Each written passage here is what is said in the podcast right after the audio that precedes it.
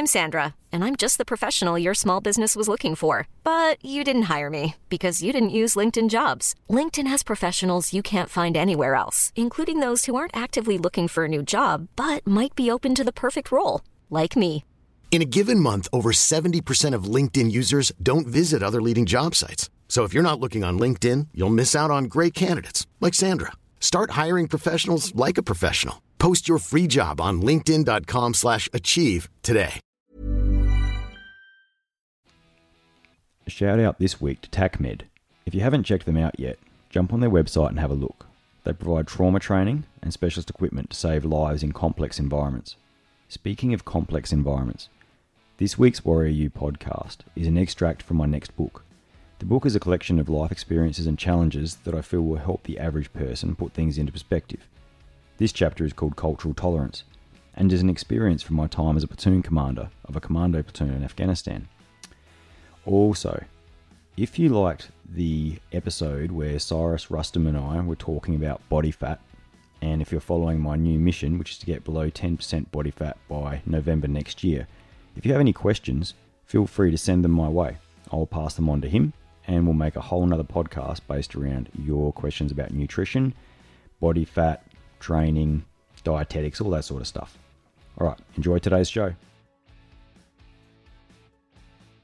Cultural tolerance. Bottom line up front there are cultural differences throughout the world, shared norms and practices that look foreign to an outsider. I've witnessed primitive people who acutely understand this concept. If they can get it, if they can be tolerant and move on, then surely Westerners can also be tolerant of others who are different to ourselves. Take a moment to imagine a world where everyone was culturally the same, and imagine how boring that would be. I placed the Steiner binoculars on the hood of the Bushmaster protected mobility vehicle. From the overwatch position, out in the open desert plateau, I could see that the white building was heavily defended. The only thing separating us from the building was a few kilometres of sand and rocks, and the vegetation and the thick green belt. A stream full of water flowed at its centre, and a culvert choke point was the main obstacle to contend with. I looked around at the platoon, going about their business. The men were mostly in shorts, body armour, and baseball caps, and were kicking up dust as they moved in and around our assembled vehicles, packing their equipment, final weapon and radio inspections, and organising all the items required for this afternoon's meeting. I'd been tasked to talk to the governor in the area and his police chief. My mission was fairly simple keep them on side, don't promise more than we could deliver, while trying to elicit a specific piece of information from them about a known Taliban sympathiser in the area, possibly within the police itself. The sympathiser had been sending information to the Taliban, and we had reason to believe was also either digging in IEDs or at the very least shipping the parts around the valley for someone. In recent months, the relationship between the Special Operations Task Group and the police in Chora had risen to a new high. It had been nurtured, and we were starting to help them build capacity in the township, thanks mostly to the efforts of the previous rotation of commandos. The White Building was secured on all corners by the police, and there were roadblocks leading from the desert all the way to the front gate. The Afghan National Army patrolled the Green Belt, and we can see that this was an important meeting for everyone concerned. The day previous, we had a close call as we entered the outer Chora area. We had startled a militia roadblock, manned by police officers in plain clothes. Our forward vehicle had rounded a corner and surprised them, my men as equally surprised. The only reason we didn't initiate was because we had rolled onto them so fast. We had no indication that they were in the area, and they had in the first instance looked to be about to flee, which would have undoubtedly ended with us in kinetic pursuit. Yet another example of courageous restraint. Once we had checked their documents, radioed their headquarters, their identities were confirmed. It would have been probably the third or fourth time that we had bounced into a roadblock, and I was surprised that this time they're actually legit. After a few more hours of watching the White Building, I developed a plan. It was decided that we would roll the whole armada straight into town, a show of force. We would position our vehicles within the street behind the compound. Twelve Bushmasters made for a large signature, but it also meant business. Remote weapon stations, four teams of commandos, engineers, dogs, and an Afghani response team. Anyone attacking us today, it would be the last day on their earth. Thought I'd just put that in there. I made the small walk from the Alpha vehicle with a couple of commandos, my interpreter and my intelligence analyst. We all concealed carried H&K USPs and left our body armour behind. The actions on to the platoon was extensive, and I was confident that I had thought of every angle should I need support or should something happen in the other location. Every angle had been given thorough consideration. I enjoyed this type of work. It was classic counterinsurgency. I'd studied international studies at university with a major in societies, and I felt that I was more than equipped and qualified to conduct these white space operations to great effect. In fact, I sold it to the platoon as coin de contact. We would use counterinsurgency to position ourselves to then take advantage of the enemy, conduct ambushes or other sophisticated operations leveraging off locally won information. History would show that we were very effective at this. When we arrived at the white compound, we were warmly welcomed and then ushered into the building where we took sweet cardamom tea and exchanged small talk about the weather, crops, and other general chit chat. The governor and I discussed security and how we might help them further. I promised nothing and agreed to further meetings, and I asked them all of their concerns and issues, many of which I had heard a million times before. They fought each other verbally to be the loudest, to tell me they needed more money, more men, vehicles, a new school, a new drinking well, the roads needed to be fixed, the crops needed more irrigation, etc., etc. Soon, though, we were joined by another group, and then the mood changed. This group was a smaller faction police group, along different family and tribal lines, and both groups were having trouble agreeing on anything. The room grew silent. I tried to spark up some more conversation. However, no one was speaking, and the meeting looked like it was going to be a no go. It looked like it had been finished before it started. My main focus of the meeting was to try and find a name for a known Taliban sympathiser within the police, and this would have been a huge coup for us. Perhaps he was even there, I thought, but now the meeting was going to be over.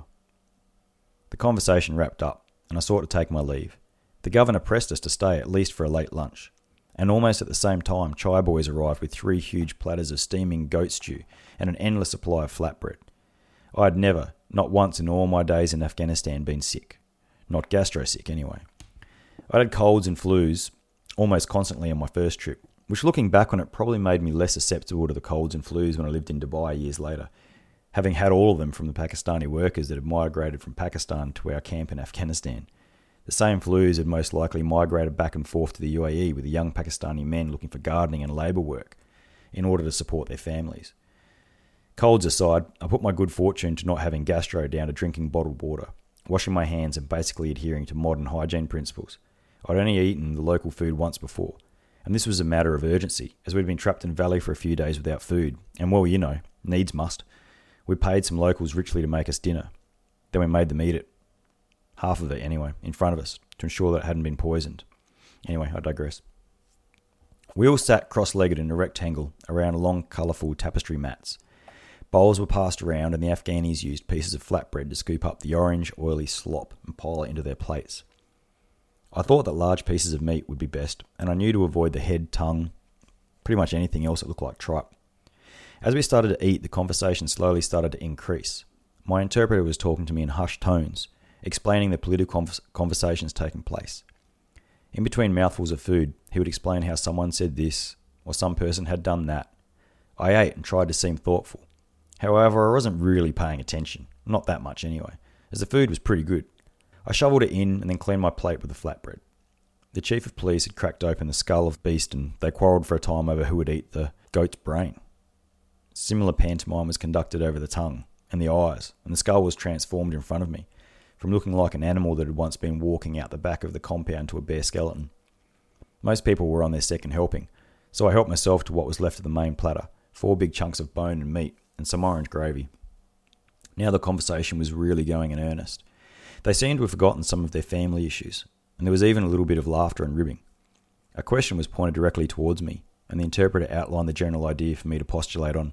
I can't even remember the exact question, but I remember exactly what happened next. I had thought deeply about my response, provided a few words, then picked up a piece of meat from the plate with my hands and started to gnaw on it between my explanation. I stretched the meat and gristle hard with my teeth away from the bone. It snapped back with a satisfying crack, and I looked up at the same time. The Afghanis all looked at me in silence, their mouths agape. Some shook their heads and looked away in disgust. Others' eyes narrowed as they judged me, and some, maybe two or three, were biting their lips with furrowed brows, the way a Westerner does when a cultural response to an embarrassing situation.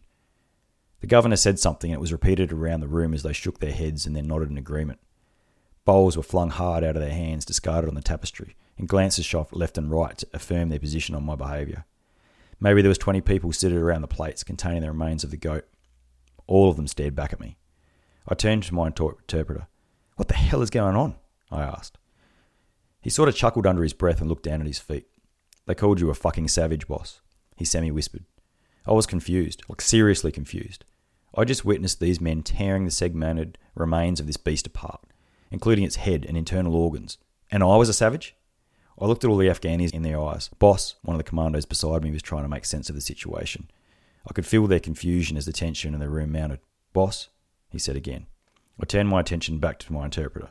I don't understand. Ask them why they're calling me that. I became aware of my USP in the paddle holster, while becoming even more aware of the AK 47s leaning against the wall behind the men. The historical bullet holes along the wall further heightening my situational awareness. I could sense the two commandos behind me, now very slowly moving apart to gain a better angle should they need to draw their weapons. We weren't going to get out alive, but neither were many of them. My heart rate increased slightly as the adrenaline kicked in. The interpreter asked me some more questions in Pashto, and the response was spat around the room with venom. The interpreter snickered as he did, and the police chief who was picking his large nose at the time. I remember that very clearly, as he ate the contents while delivering his response. The same police chief that had called me a savage. Boss, he said that anyone who eats the feet of a goat is a savage. You have no morals and haven't been brought up very well. As I was told this in English, the look on my face must have been priceless. The Afghanis instantly rolled around on the mats like six year old kids, feet kicking in the air, holding their bellies. Some wiped tears of laughter away. Others hugged friends, slapping them on the back next to them while they laughed, and a few of them jumped up and came over to me, placing their heads on my shoulders and patting me on the back, crying with laughter. One guy picked up some meat and then mimicked me eating it, and the group all around him laughed all the harder. I laughed too, nervously at first and then raucously with the men, and over a good deal of time, everyone then settled down. We got back to our previous conversation, and everyone spoke freely and with passion about the community and the positive steps towards a bright future for the local area and the Afghans in general. More tea was offered and consumed. Looking back on it now, it had been a great afternoon. Then, just before nightfall and our departure, and when the time was right, I politely asked the assembled group for silence, and then I asked a pointed question of my own. And a Taliban's sympathiser's fate was sealed seemingly by the foot of a goat. Obstacle racing is all the rage across the world, and here in Australia, we are sport for quality. If you want to test your physical and mental toughness, then get outside and compete in True Grit. It's a military inspired obstacle course. I know it's legit because I served in Special Forces with the co founder and managing director, Adam McNamee. And to celebrate our bromance, the good dudes at True Grit have created a discount code for listeners of this podcast. Use the code WarriorU2019, that's WarriorU2019, for 10% off every one of the 2019 events. And hopefully, I'll see you there wearing one of my Warrior U t shirts. Catch you, gang. Bye.